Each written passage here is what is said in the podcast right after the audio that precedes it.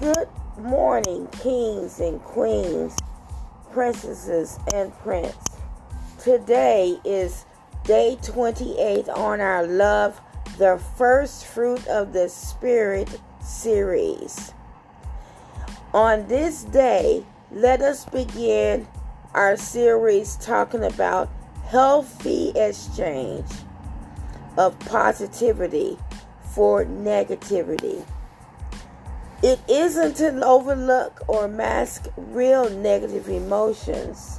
However, to let it have its needed place, that is the negativity, let it have its needed place in our life when we're going through things, and then to allow delicately and individually time to let it pass, but using proper tools and settling healthy emotions or unhealthy emotions. So, to begin, I want to give us two scriptures. The first is coming from First Thessalonians chapter 5 verse 18, which reads, "Give thanks in everything." And the second one is coming from the book of Lamentations, chapter 3, verses 22 and 23. And I will be reading from the English Standard Version on this particular piece of scripture. It reads The steadfast love of the Lord never ceases, His mercies never come to an end. They are new every morning. Great is your faithfulness.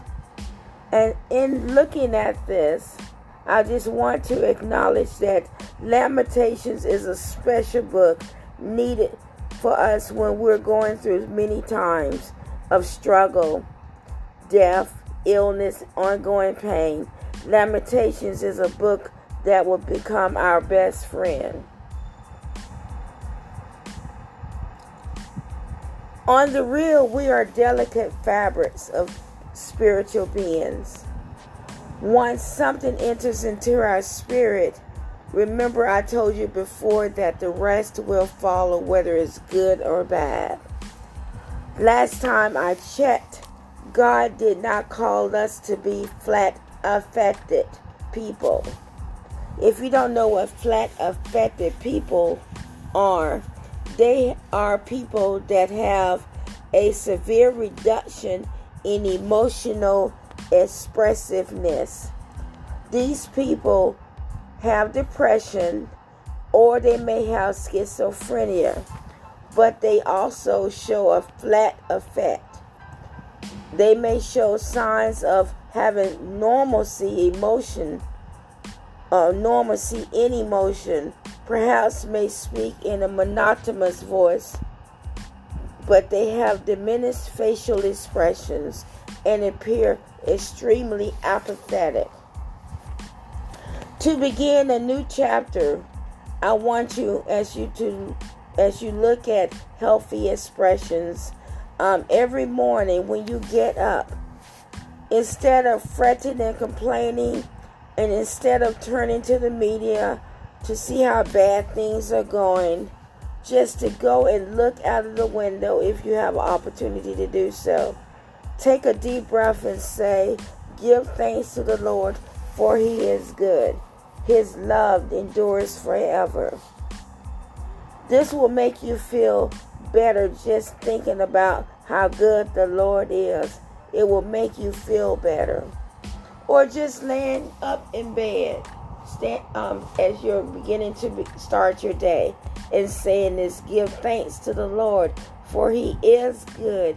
His love endures forever. And while you're thinking and saying this, maybe do some stretches, some arm stretches, just to kind of get yourself going. Yes, salvation is a gift, and this is a gift to be able to just even say that. Jesus isn't a magic pill. He's just not going to be an abracadabra. So when we wake up, we need to to start saying these nice, wonderful, positive things to get our day going. We must be appreciative.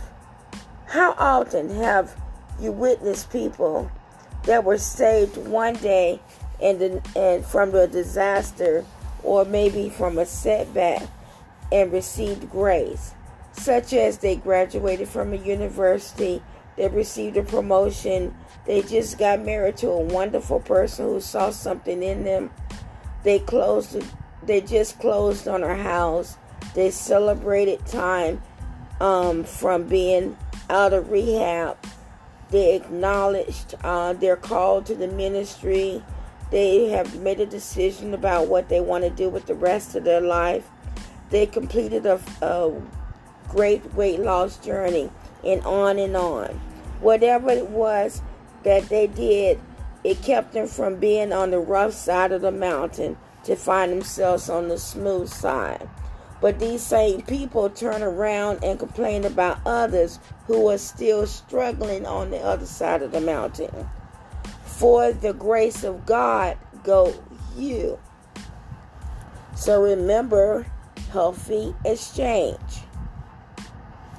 Let us give thanks as it's one of our most important skills as a human being to develop. We must continue to do this every day and we must begin to develop and the ability to appreciate as well um, as is our capacity to be thankful.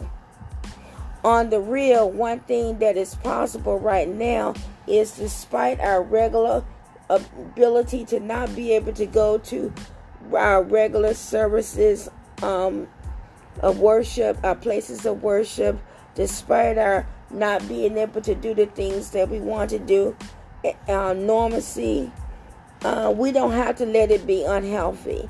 We don't have to deno- um, decrease in our spirituality.